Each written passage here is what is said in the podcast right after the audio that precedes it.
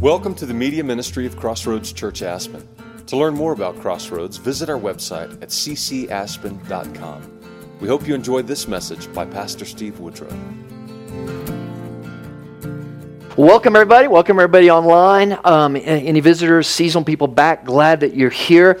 Uh, we have been on this journey through the book of Revelation, and we're stepping into verse, or verse uh, chapter 10 this morning. So if you have your Bibles, we always encourage everyone to bring their paper Bible and their journal and uh, to get back to kind of the basics and uh, get rid of the distractions.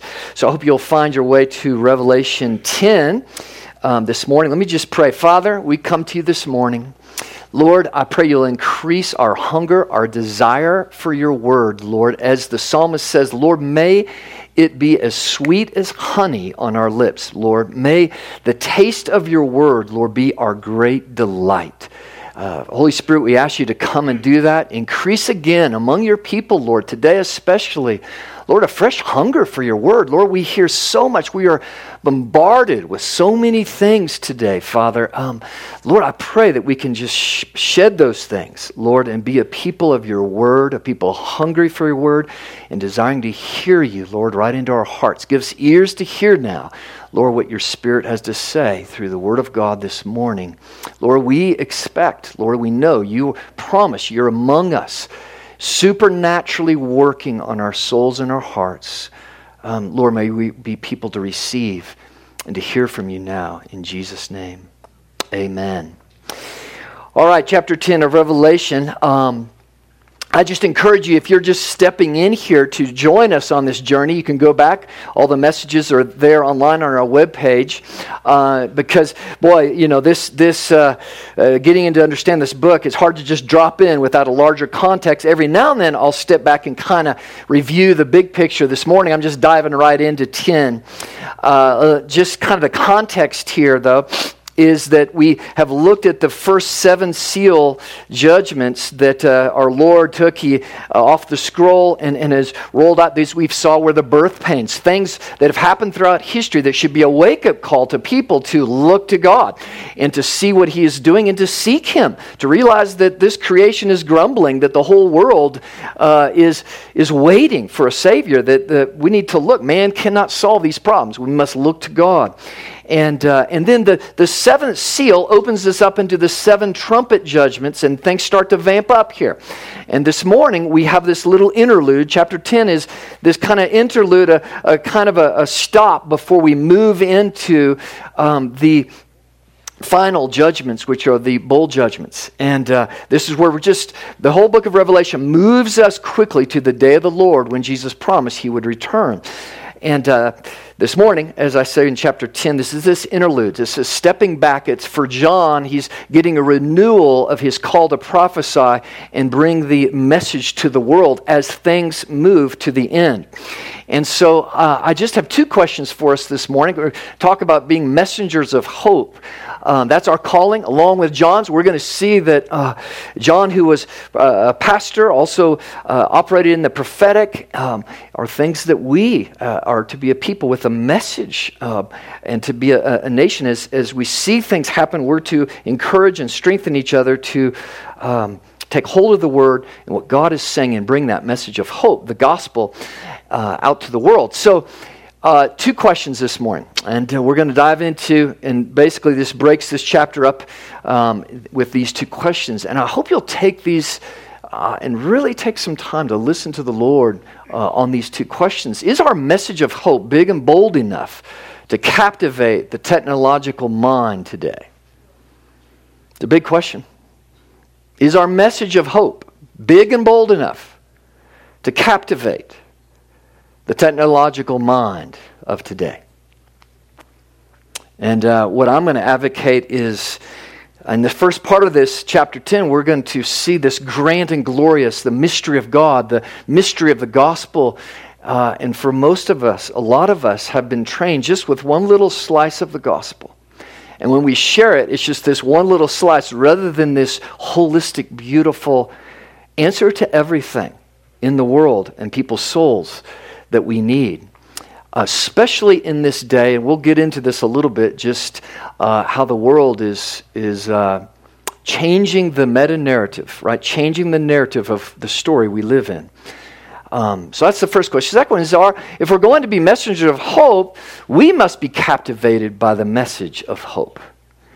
And that would be the big question for us. Are we captivated by the message of the gospel today? We're not going to be much use, right, it, bringing hope to people's lives if we ourselves are not captivated by what Christ has done for us and what He's done uh, through in the Father and the Son throughout history, right, of bringing all things together. What is this overarching big message, right, of the gospel? And we will uh, dive in on that, uh, and this is what chapter 10 is all about. So I'm just going to um, jump right in here. Chapter 10 of the book of Revelation. John says, Then I saw another mighty angel coming down. So, uh, uh, just real quick here, the book of Revelation, remember, this is absolutely critical to understand. You cannot read this as apocalyptic language, it's vision, prophetic vision given to the Apostle Paul, right, to give as a prophetic message, as the written word of God to churches, to hear the word of God, to own it, and to give it out, right? And it is not chronological. Our Western mind, we want to read it like this is a story. This happens and this happens, and this happens. That is not how this works.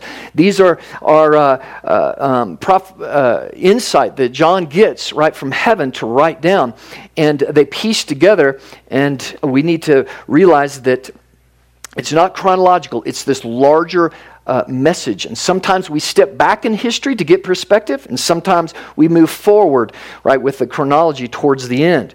This is kind of a, a, a, a, a step back and take a moment before we move quickly into the last things vamping up with the bowl judgments in the world. This is a stepping back and a refreshing, even as we're going to see of, of John's own mission to uh, prophesy to nations and peoples. In other words, to get them ready, even more so as the end um, draws near. And so, here we have John. Remember, John's on the island of Patmos. He's exiled there. He's persecuted. He's been sent out there.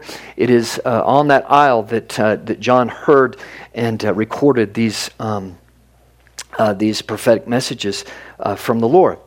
Then I saw another mighty angel come down from heaven, wrapped in a cloud, with a rainbow over his head. His face was like the sun. His head and his face uh, were like the sun. His legs were like pillars of fire. He had a little scroll open in his hand, and he set his right foot on the sea, his left foot on the land. He called out with a loud voice like a roaring lion. And when he called out, the seven thunders sounded. And when the seven thunders sounded, I was about to write, but I heard a voice from heaven saying, Seal up what the seven thunders have said, and do not write it down. You might just write down Deuteronomy 29 29 uh, and it says all the way back in the beginning of the Bible, right, it tells us that the secret things belong to the Lord, but the things He reveals belong to us. And, folks, that is an important understanding uh, throughout all of Scripture. Understand that there are things in heaven. God is going to reveal certain things at certain times to us. Throughout eternity, He'll reveal more and more because God's eternal, He's all knowing. And um, there's certain times, we even know in the book of Daniel or everything, God says, seal that up. There's a time for that, but not now. And that's what happens here to John. We see in uh, 2 Corinthians chapter 12, same thing with Paul. When he had a vision of what was going on in heaven, he was told, seal that up. Don't say uh, that until a later time. And uh, we're going to talk here about understanding what the Bible means by the mystery of God, this mystery that um, is spoken about all through the New Testament. It says, Seal those up, do not write them down. Verse 5 And the angel who I saw standing on the sea and on the land raised his right hand to heaven and swore by him who lives forever and ever, who created heaven and what is in it, and the earth and what is in it, and the sea and what is in it, that there would be no more delay that at the days in the days of the trumpet call to be sounded by the seventh angel, the seventh trumpet, we've already looked at the first six, the mystery of God would be fulfilled just as he announced to his servants, the prophets. Now, you might just write down there the next chapter, chapter 11, verse 15, when the seventh trumpet does blow in the next chapter. It says, um, verse 15, the seventh angel blew his trumpet, and there were loud voices in heaven saying, The kingdom of the world has become the kingdom of our Lord and his Christ. Now, this gives incredible insight into what is this grand mystery. What is the grand purpose of God, ultimately, from the very beginning of history, right, to the very end. And ultimately, it is to bring all things in heaven and all things on earth back together again. In the garden with the fall, and uh, with the, the bringing in of sin and death into this world, heaven was separated. The presence of God, his holy presence in the angels, was separated from what was on earth. And, uh, and God has been in the business of restoring, redeeming this creation. That's why He needs to renew this creation. And He's begun that pro- process throughout all of history by first, the first fruits is your heart and my heart, is for the Holy Spirit to come and redeem uh, people, brothers and sisters, the family of God. So that new creation begins right in the heart of God. And as the end comes, as we're going to see here, it's the renewing of all things and the bringing down of heaven right in earth together. And uh, let me read verse 7 back to chapter 10. But in the days of the trumpet call to be sounded by the seventh angel, the mystery of God would be fulfilled, just as he announced to his servants, the prophets. Uh, and by the way, his servants, the prophets, uh, that is all the prophets of the Old Testament who prophesied the kingdom of God into the New Testament. The prophets in the New Testament, not the Old Testament prophets, but the New Testament prophets who were read, writing the Word of God. And the prophets, remember in the New Testament, it's uh, uh because of the giving of the Holy Spirit now, right? God says in Joel 2 as well as in Acts 2, right, is all of his people should operate as prophets and we see going to the end of Revelation and throughout all Revelation is this is part of coming into our identity. This is part of the blessing of embracing uh, the book of Revelation is to realize this we're to be messengers of hope. We're to be a prophetic people, hearing the word of God, seeing what God is doing throughout history and moving forward and bringing this glorious message of hope, explaining the glorious mystery of God. Now, what is the mystery of God? Is we think of mystery, we think of something that is unclear, unknown. And uh, in the Bible, um, God uses the idea of mystery. It's not something um, that is that we can't pursue. It is something that God has hidden, right, so that it can be sought, so He can reveal it. Does that make sense? It's not something that stays hidden. The mystery of God, of what He's doing throughout history, is something that He hides. Just like when Jesus taught parables, when He spoke to a crowd of people, of seekers, of, uh, of people who were interested in what was going on, He didn't just say, hey, gang, here's what's going to happen. Here's who I am, and here, here it goes, da da da da. It's not how He did it. He told, he told parables, didn't He? And what was the reason when he told his disciples, he says, To you I've given the understanding of these, right? But to others, I speak in parables, so simply the point of it was is to awaken hunger. Who's hungry to seek God? Who is going to ask, seek, and knock, and therefore God will come and bring revelation? And what needs to happen in the church is an awakening of the hunger of the Word of God to hear God, to understand that the promise in Daniel, other places, as we get closer to the end, God will reveal more of His mystery, more of the glorious gospel of what God is doing, has been doing throughout all history, and what He's going to do in the end. But He's looking for a hungry people. He's looking for a prophetic people, right, who want to hear the voice of God uh, through the Word of God, by the Spirit of God, and then be messengers of hope, right, with the glory right, of the gospel itself. And uh, uh, the gospel is much larger than just the message, right, that we often give with the forgiveness of sins. Oh, that's a really important part of it, but it's uh, a lot bigger than that. And, um, and so uh, I, I, think part of this is this question is, uh, is the message of hope. Is our message big and bold enough to engage, right, to captivate this technological mind?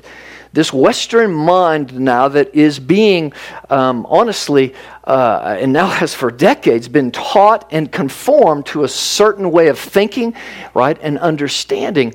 And for the church today, we've got to engage that in a new and fresh way.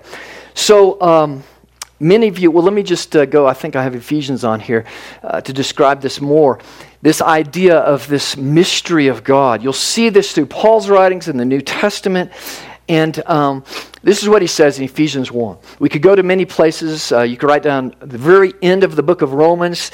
Uh, Paul, Paul, talks about it. But here he says in Ephesians 1 7 through 9, In him, in God, the fullness of God, we have redemption through his blood. The forgiveness of our trespasses according to the riches of his grace which he lavished upon us in all wisdom and insight, making known to us the mystery of his will, according to his purpose, which he set forth in Christ as a plan for the fullness of time to unite all things in him, things in heaven and things on earth. There's the grand purpose of God that He's been working throughout history. It's this meta narrative, this larger story, this big story right? That we are to fit in, to make sense of our belief, to make sense of life, to make sense of why we're here, to make sense of all the big questions in the world. It's this larger story of what God is doing where we can make sense of life and understand our purpose and our relationship with God Himself. And so it raises this huge question for us is what's the bigger story that we're living in? What's the bigger story we're living in? Now, here's the reality of what's going on today.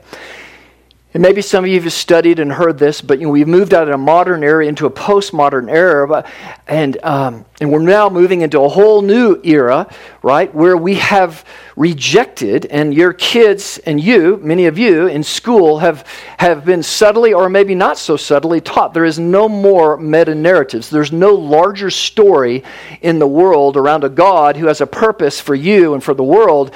Uh, we're on our own, and we, as our humans, create our own story. We create our own future. It's in our hands. This is what your kids are taught. This is what you've probably been taught. And so it's a rejection of any a meta narrative. Again, is this larger, bigger story, right? Um, and matter of fact, I think I have a definition. A meta narrative, because maybe you've never heard that terminology before. It's an overarching account or interpretation of events and circumstances that provide a pattern or structure for people's beliefs, giving meaning to their experiences right? It's, it's something to understand this world we're in. It is the way we understand the deepest questions of our heart. Well, our culture our, uh, has blown that all up, right? And, um, and what we're doing right now is, in our technological age, is, is that we are replacing any meta narrative with, um, with a story that is, again, just with God at the, at the very center of that.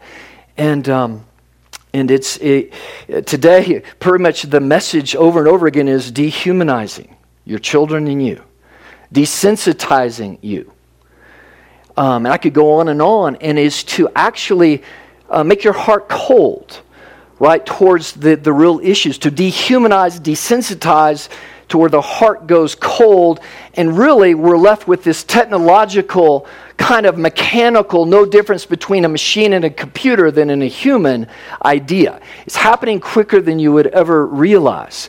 And that's a rejection of the meta narrative. That's the rejection of the larger story that has, has moved through all cultures and all, all of all time uh, to a whole new era. We have the metaverse now, right? Which is a calling of you and the world into a virtual reality to create a life of your own in another, right, reality reality.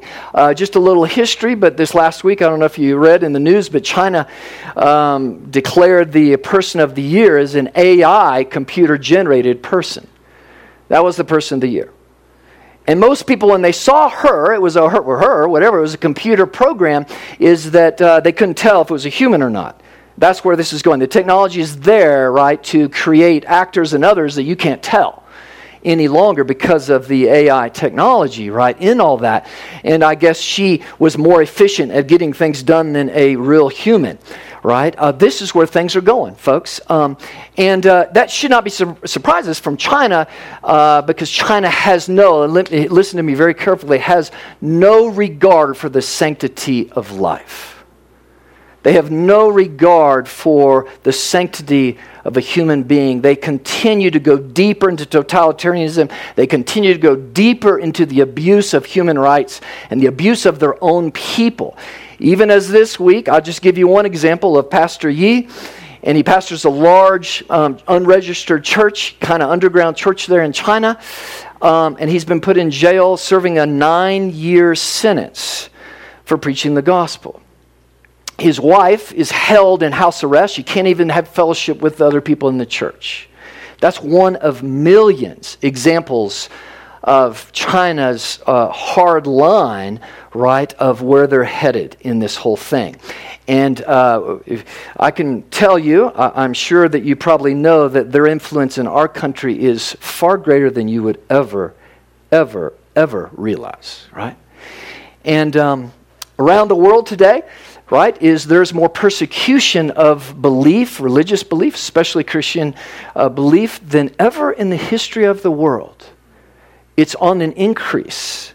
Matter of fact, in just a matter of months, the increase, and this isn't just a, a thing in China, this is a thing in Canada. If you're re- seeing what's going on in Canada, the totalitarian aspect of rejecting and press, I mean, it's, it's it's, it's almost unbelievable what's happening. There are uh, municipalities in our own nation that are considering, right, shutting down certain religious freedoms and beliefs, right? Um, it's, it's coming quick, folks. And um, I give you these things not to fear about, but to have, again, wide open eyes. God, what are you doing? What's happening? And, folks, this is around the world. Uh, anybody watching what's going on in Australia? Who would have ever thought that kind of totalitarian radical control, and with that comes great insecurity, great abuse of freedom, just go on down the line, and that rolls over to ultimately religious uh, persecution, right, in all that. And so, folks, this, this idea of what bigger story are we living in? And because you've been trained, your kids are being trained, every bit of media is coming into your world to move you to this place of dehumanizing, desensitizing, and, and living a technological kind of existence, right? Your dependence. And we all do this more than we'd ever realize. We all live under, we're, we're, we are tethered to that phone, right? And how did that happen? Right? Your whole life will be on it. It is impossible to live without it now in our country. It's impossible to hold a job or anything else. Um, and we could, we could get into all that. One little thing, just a little idea, folks, that would be really great to change. And, and uh, well, I'll get that in just a minute. But let me just say on this.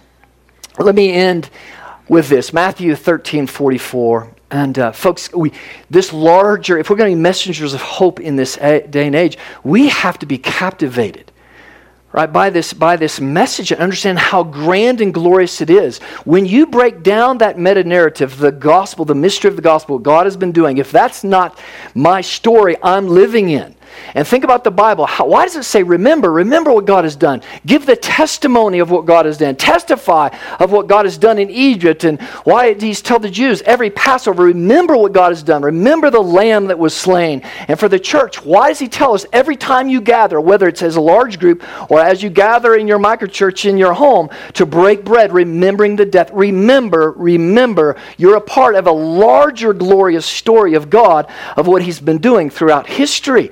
And it is where everything, all of your beliefs make sense.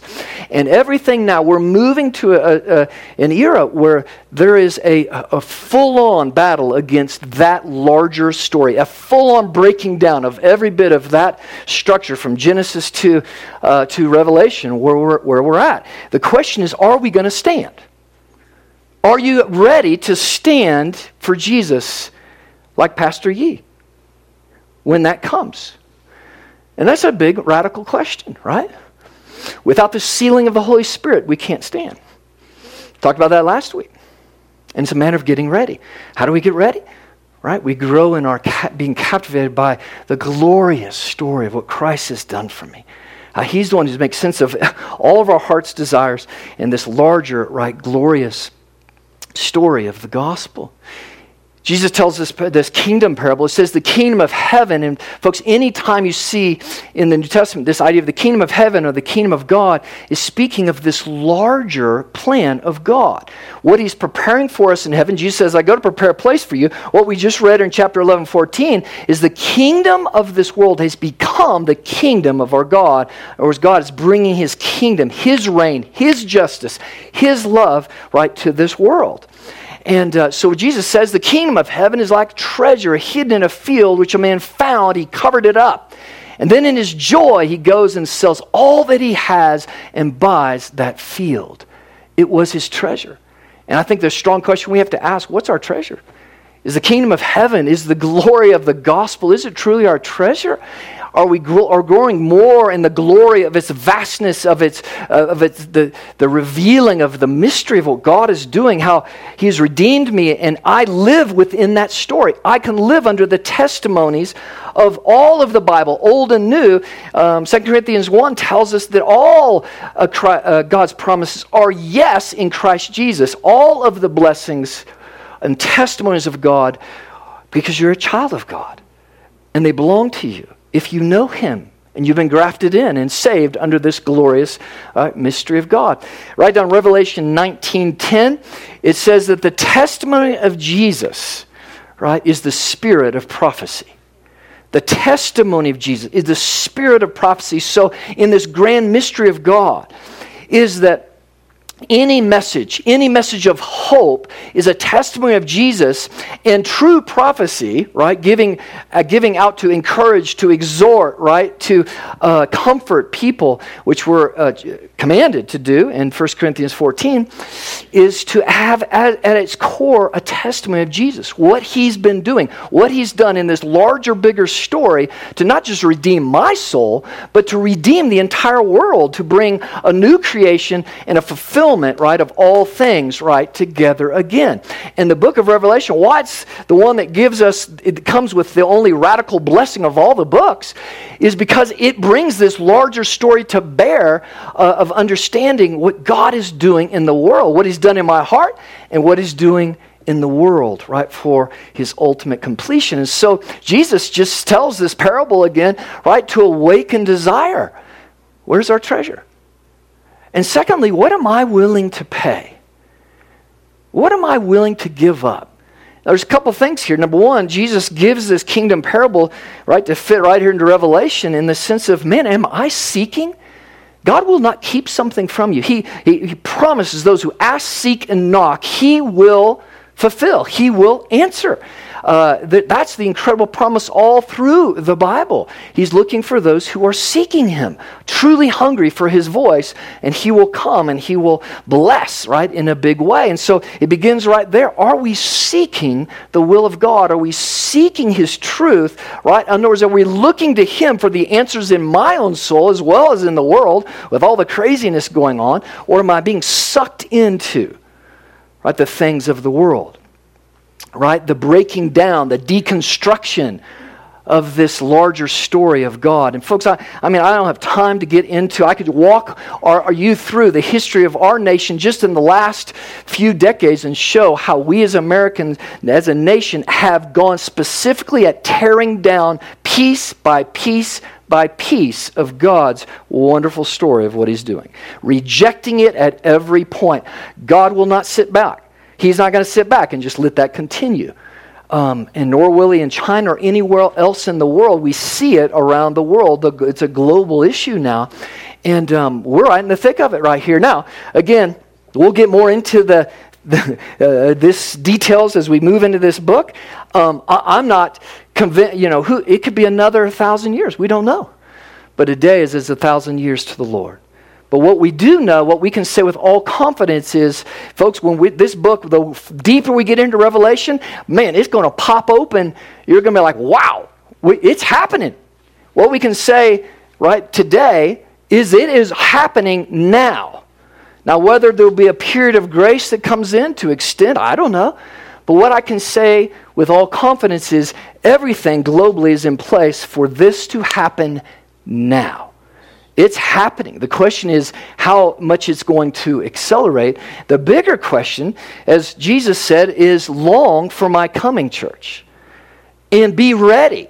Matthew 24, be ready, encourage, strengthen each other, right? Wake up. And is there a desire to seek his understanding? Is there a desire to embrace revelation? Or to, oh, I can't deal with the wrath issue. Well, I can't. And again, as I said before, chapter 6 is where most people bail out.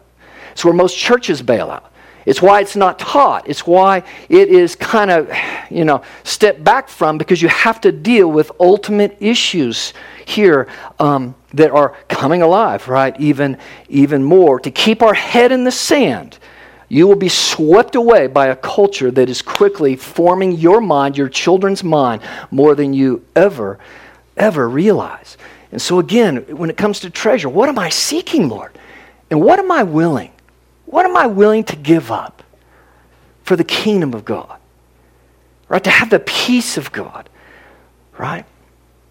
And so, this big question again well, is our message big and bold enough? Right? To capture, to captivate the technological mind today. And folks, unless, unless I'm seeing the vast, unless I'm seeing all the pieces connect together, what God has been doing from the beginning to the end, that things, the, the Revelation is just bringing the entire Bible to bear. You realize that every bit of Revelation is everything from the Old Testament, and it's bringing it all to bear to bring together the fullness of what God is doing. It's amazing. And it should encourage the church. It should encourage us, right, of our Savior, our Lord, that He is our peace. He's our comfort. He's got this all in His hands, um, that I'm willing to make a stand. That's my treasure. I'm willing to give all for Him and for that. No matter what lie of some metaverse or some other thing comes my way, I'm willing, right, to, to stand. This is my place to stand, right here. And this book is here to strengthen and equip the church right? To not be taken by surprise when, when these things happen, but to realize, Lord, let's encourage and strengthen each other as these things um, happen. All right, let's move on to the next, uh, next section here. And this big question if we're going to be messengers of hope, we must be captivated by the gospel message of hope. Man, are we captivated? What does it look like to be captivated by a, this message of hope, this mystery of God, this glorious gospel of what God, the Father, the Son, and the Holy Spirit have been doing from the beginning. Ever since the fall in the garden, um, they've been unleashing their redemptive plan in the world in this larger meta narrative story, the story of God and His creation, right? Um, to bring all things right back together again. And uh, verse uh, 8 then the voice that I had heard from heaven spoke to me again, saying, Go, take the scroll that is open in the hand of the angel who's standing on the sea and the land. And so I went to the angel and I told him to give me the little scroll. And he said to me, Take and eat it. It will. Um, make your stomach bitter, but in your mouth it will be sweet as honey. Now, this goes back to Ezekiel chapter 2. If you want to go find the Old Testament background uh, of this, uh, just read Ezekiel chapter 2. Um, and also, uh, Psalm 119 uh, tells us that uh, the psalmist says that, man, the word of God is like sweeter than honey in my mouth. And uh, the, um, the weeping prophet Jeremiah, the word of God was sweet to him. But his message he gave and the result of his message to, to uh, Israel that would not listen to him was bitter, right? And uh, it says, And I took the little scroll from his hand and, the, and from the angel, and I ate it. It was sweet as honey in my mouth. But when I had eaten it, my stomach was made bitter. And I was told, You must again prophesy about many peoples and nations and languages and kings. So this is a restoration of John's prophetic message and getting these and the, really the rest of the book of Revelation to realize now we're moving into, as this last trumpet goes, the last bowls, this is the end. This is where the kingdoms, this is the full on consummation of the kingdom, right? The end of the day of the Lord um, God's final thing. And um, uh, the tragedy in this, though we hold on to the glory, the Word of God and His goodness is sweet as honey because we have the promises of God and, and forgiveness and redemption, eternal life, all of these things are a blessing. There is a bitterness and especially it grows as we move towards the end of, uh, of time. And this is what we're struggling with as a people, especially in America. We haven't had to deal with this aspect of the gospel and the reality of people's rejection and continual pushing back against, not just pushing back, not just kind of being apathetic when it comes to the things of God, but actually rejecting it and putting policy and other things um, that uh, against it, actually being radically hostile to it. And this is why the restoration of John's prophetic message was, "Hey, watch out from here on out. It's going to it, it, it's going to be tough because because of that rejection." And towards the end, because God's a just and holy God, He must unleash his wrath, which is being just, bringing the just payment to the rejection of the gospel itself. And uh, this is where the weeping comes in. And folks, think about the heart of God and um, in this whole thing. And I, I, I, have just two questions I want us to dive into um, here as we close out this section. Folks, what breaks your heart? What moves you to weeping? This is deep stuff because right now, you know what? We, uh, I believe most of the church is actually angry about what has happened. And we know, James tells us that the anger of man never brings about the righteousness of God. Now, Jesus, who's the, the one who breathed all creation into place, the Savior of the world, when he came into Jerusalem and they spit on him and they rejected him, the one who created them, what did he do? What was his response? His response was it tells us in multiple places that he wept over Jerusalem. He wept over, and, and he, he tells us in, in multiple places in the Gospels that he wept. He says, Oh, if you would have known the time of your visitation, if you would have known what made for peace, you would have received me. And what I challenge us to think about is boy, are we getting the heart of God on this? As messengers of hope, with that message comes a weeping, a bitterness. That there is going to be an increase as time goes on of a rejection against the gospel and a rejection of you, a hostility towards you. Are you, are you able to stand? And what we're finding right now in the church is that no, you have some who are waffling and just diving into the progressive, just caving on the Bible and the truth and the Word of God. And you have others, right, who are just angry and, and who are trying to fight back, right, with anger rather than the heart of God. And, uh, and this, this is a very tough time right now. It's a huge shift, huge transition that's going on in our culture, right? And in the entire world, ultimately. And it comes back to are we going to stand? Are we going to get the heart of God?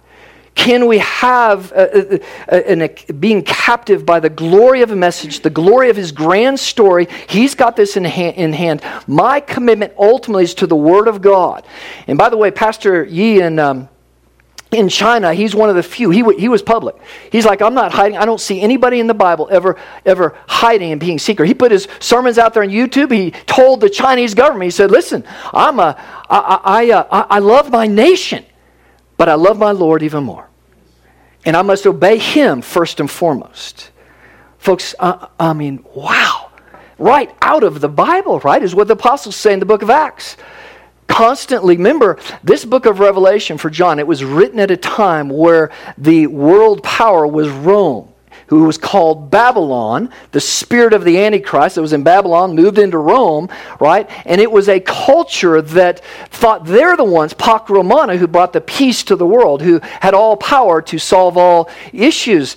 And what happened, in this is when John was writing this, right? The church he's writing to, specifically in Asia, moved into incredible times of persecution.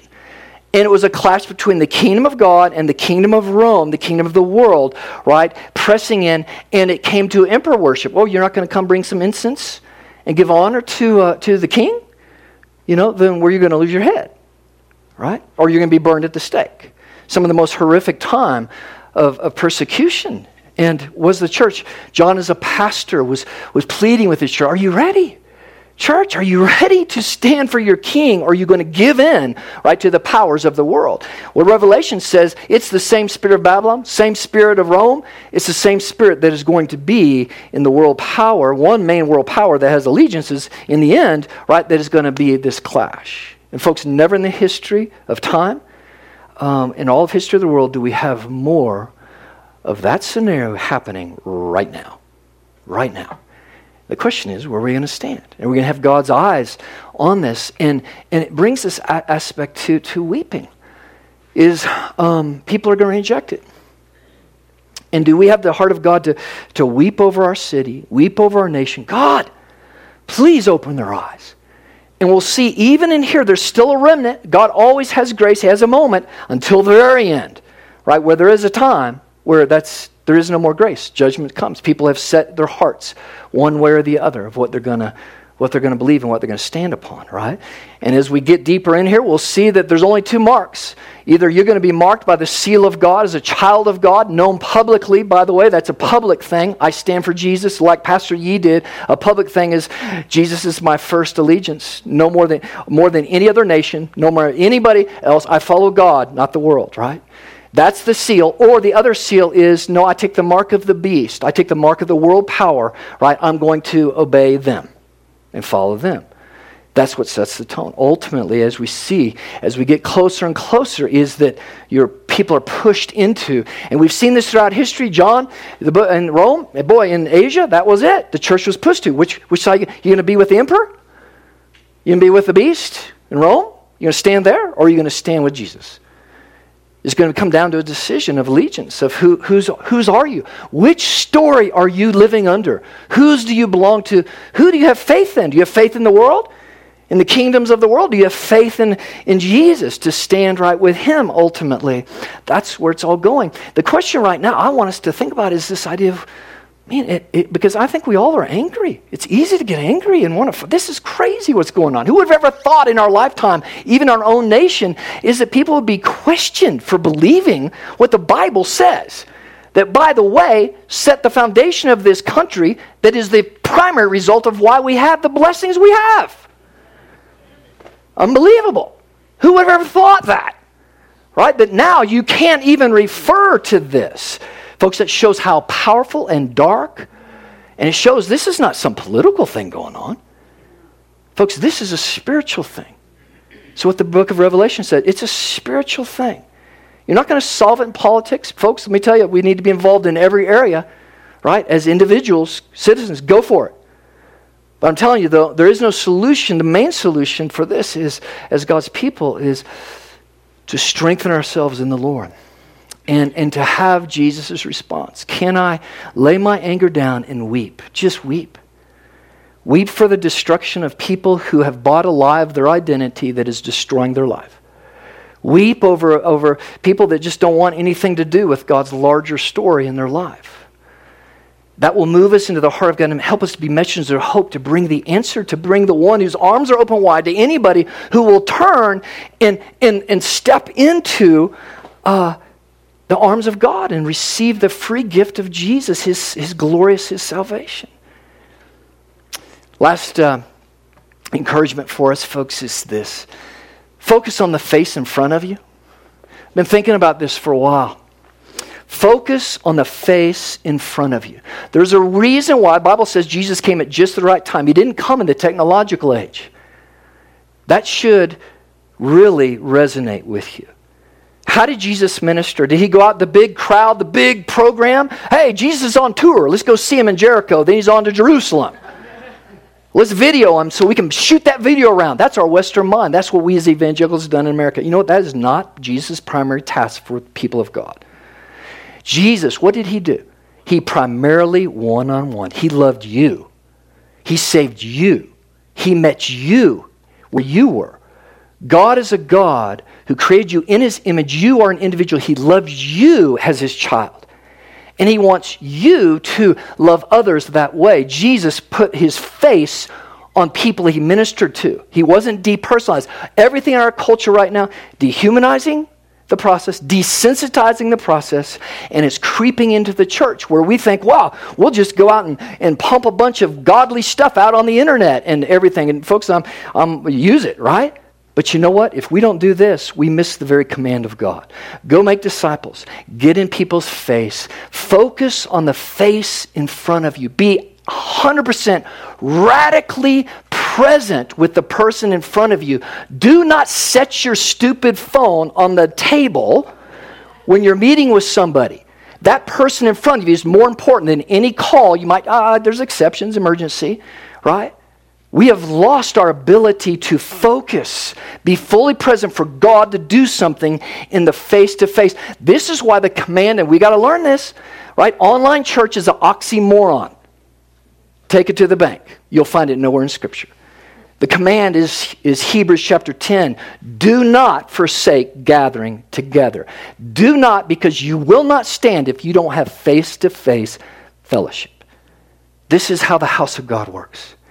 And, folks, this is just one picture of how radical it is, whether in John's day or in the Roman persecution. The church gathered because they knew the face to face, for breaking bread together, seeing each other's face, the personal idea of the Spirit of God working in that is what radically makes a community, right? It's how the Holy Spirit moves primarily. In the lie of the dehumanizing everything. Look what's going on. Look what's happened to the church. Look how dehumanized we've made the process, right? In, in this whole thing. Face to face is how Jesus ministered. That's how the church is, is to minister to in this process, to be ministers, messengers of hope, to worry about the one. Worry about the one, love the one that God puts in front of you. Don't be distracted by, oh, who's all out there on my like system. Look what the social media has done. It has eroded the quality and depth of relationship. It has sold you a lie, right? That you can just be out there and pump some things out there and, and have all these. No, you cannot. It'll be superficial. And it will create in your world a busyness that just sucks you into a technological lie rather than the glorious meta narrative, the big story of what God, y'all come on up, that God is doing in this world.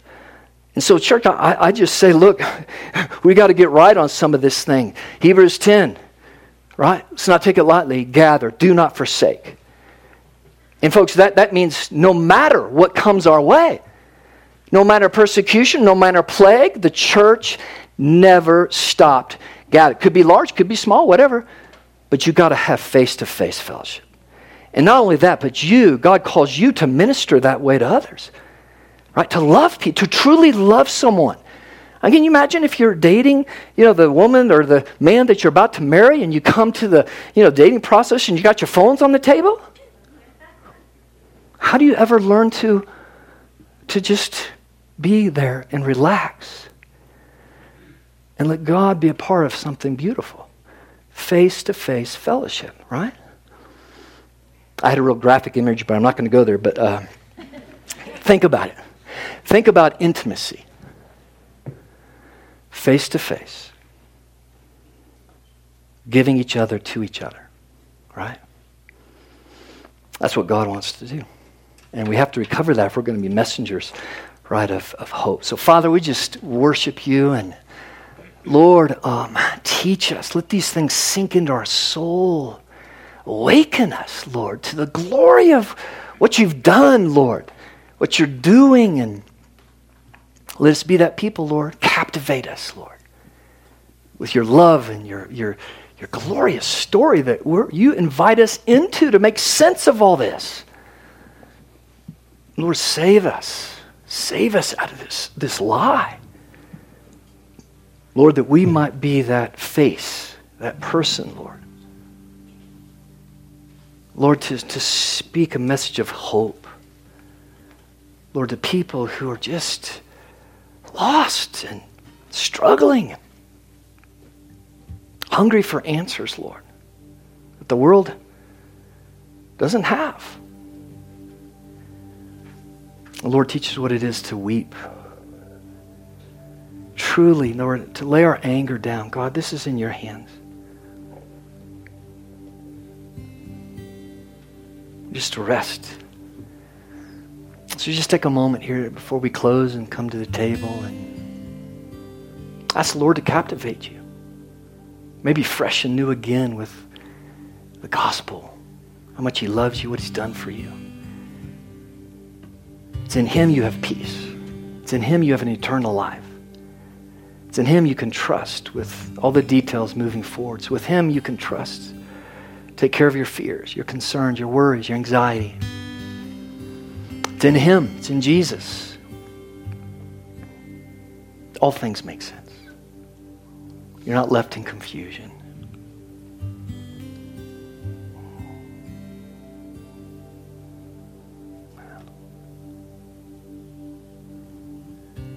Just take a deep breath. Settle your soul on Him, the one who loves your soul, the one who will never let go.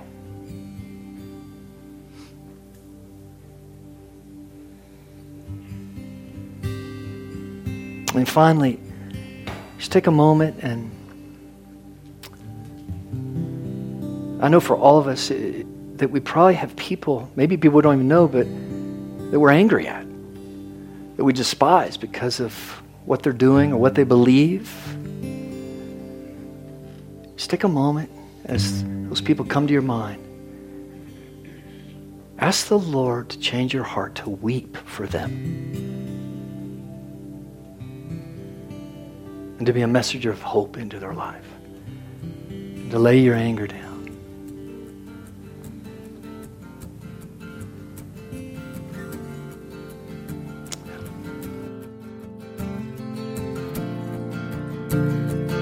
Thank you for listening to this message. To hear other messages or learn more about Crossroads Church, visit our website at ccaspen.com.